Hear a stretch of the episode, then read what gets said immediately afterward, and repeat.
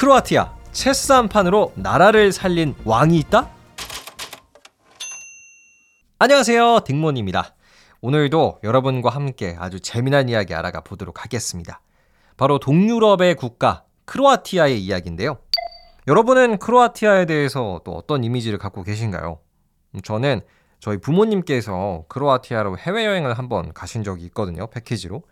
근데 그 크로아티아가 그렇게 예쁘대요. 되게 아기자기하고 뭐 집이나 이런 거리 같은 게 되게 알록달록해서 이쁘다고 합니다. 그래서 크로아티아는 저한테 뭐 사실 우리 엄마가 좋아하는 여행지 이런 느낌이 좀 있어요.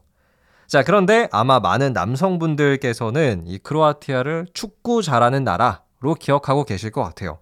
2022년 가장 최근에 열린 월드컵이었죠. 이때 크로아티아가 3등 했습니다. 굉장히 잘하죠. 아, 그런데 혹시 그 크로아티아 유니폼 기억하세요?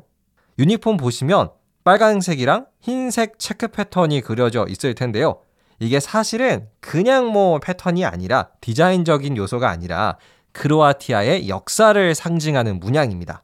제가 오늘 썸네일로도 사용한 이 문장은 사실 체스판인데요. 크로아티아의 역사를 살펴보면 체스에 이겨서 나라를 구한 왕이 있습니다. 정말 특별한 왕이죠? 자, 그럼 지금부터 국기에도 그려져 있고 유니폼에도 그려져 있는 체스판의 이야기 함께 알아가 보시죠. 오늘 이야기 잘 기억해 두셨다가요.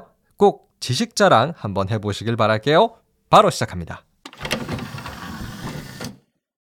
자, 먼저 크로아티아라는 나라에 대해서 살짝 알아볼까요?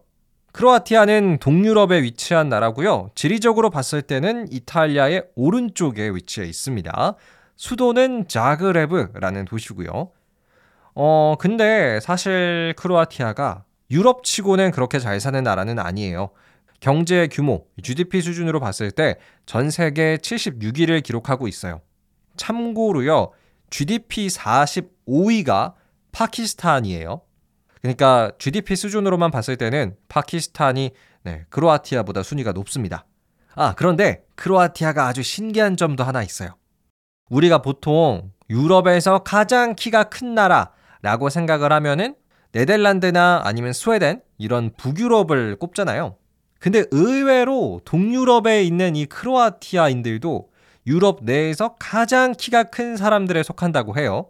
유럽 내 최장신 국가들 중에 하나인데 20살에서 24살 남성의 평균 키가 182cm입니다. 야, 평균이 182cm예요. 정말 축복받은 유전자들이죠. 아, 그리고 여성의 경우에는 168cm 정도 된다고 해요. 그래서 유럽의 패션 모델들을 살펴보면은 크로아티아인이 의외로 굉장히 많다고 합니다. 어, 저도 이걸 처음 알아가지고 굉장히 신기하더라고요. 아, 뭐 아까도 잠깐 나왔지만 크로아티아는 축구를 되게 잘하죠. 2022년 월드컵에서 3위를 기록하기도 했었고 그, 그 루카 모드리치라는 어, 레알 마드리드에서 정말 오래 뛴 선수도 크로아티아 국적이에요. 자, 그럼 크로아티아라는 나라에 대해서는 요 정도로만 얘기를 하고요. 이제 본격적으로 오늘의 주제 크로아티아 국기에 그려진 체스판 이야기 좀 해볼게요. 때는 900년대였어요. 당시 크로아티아의 왕 중에 스테판 드르지슬라브라는 사람이 있었습니다. 그런데 당시 크로아티아는 이탈리아의 도시 국가 중의 하나였죠. 베네치아 공화국, 지금의 이탈리아 베니스 물의 도시 여기랑 굉장히 큰 전쟁을 한번 치르게 됩니다. 근데 당시에 이 베네치아 공화국은요, 정말 전 세계를 호령하는 국가 중의 하나였어요. 굉장히 잘 사는 나라였고 강한 해군력을 갖고 있는 나라였습니다. 그래서 크로아티아의 스테판 왕이 뭐 군사들을 이끌고 열심히 싸워봤지만 결과는 크로아티아의 패배였어요. 그리고 왕 본인도 베네치아의 포로로 잡혀가 버립니다. 근데 여기서 재밌는 건 그 베네치아의 총독, 리더죠. 피에트로 오르세올로 2세가 체스를 굉장히 좋아했대요. 뭐 좋아하기도 했고 잘했었나 봐요. 그러던 어느 날 이 피에트로 총독이 소문을 듣습니다. 이번에 붙잡힌 크로아티아의 스테판 왕이 그렇게 체스를 잘한다더라. 그래서 이 베네치아 총독이 스테판 왕한테 가서 말을 합니다. 야, 네가 그렇게 체스를 잘한다면 나랑 한 판 뜨자. 네가 만약에 나 이기면 내가 너 풀어줄게. 라고 하는 거예요. 그러니까 스테판 왕 입장에서는 체스 한 판만 이기면 딱 한 판만 이기면 집으로 돌아갈 수가 있는 거였습니다. 자, 이렇게 목숨을 건 체스 시합이 시작됐어요. 아, 정말 얼마나 긴장이 됐을지 저는 체감조차 안 되는데요. 결과는 스테판 왕의 승리였습니다. 근데 한 번 이긴 것도 아니고요. 세 번이나 연속으로 이겼대요. 그래서 진짜 이 피에트로 총독은 자기의 말을 지키긴 했습니다. 알았어, 너 가. 내가 너 풀어줄게. 라고 해서 이 스테판 왕은 베네치아를 벗어나서 고국 크로아티아로 돌아갈 수가 있었어요.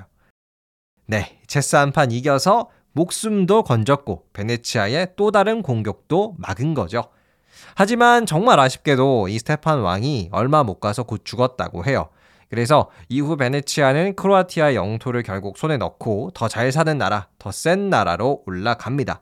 근데 뭐 요거는 나중의 일이고 어쨌든 크로아티아의 스테판 왕이 체스에서 이겨서 살아 돌아올 수도 있었고 한 번 침략을 막은 거잖아요. 그래서 크로아티아의 국민들은 그 왕의 용감함을 기리기 위해서 그 체스판을 본뜬 빨강색과 흰색 문양을 크로아티아의 대표적인 문양으로 사용하고 있습니다. 국기에도 그려져 있고 유니폼으로도 사용하고 있죠. 자, 그럼 지금까지 체스 한 판으로 나라를 구한 크로아티아의 스테판 왕이었습니다. 끝! 자, 오늘은 여러분과 함께 크로아티아 이야기를 알아봤는데요.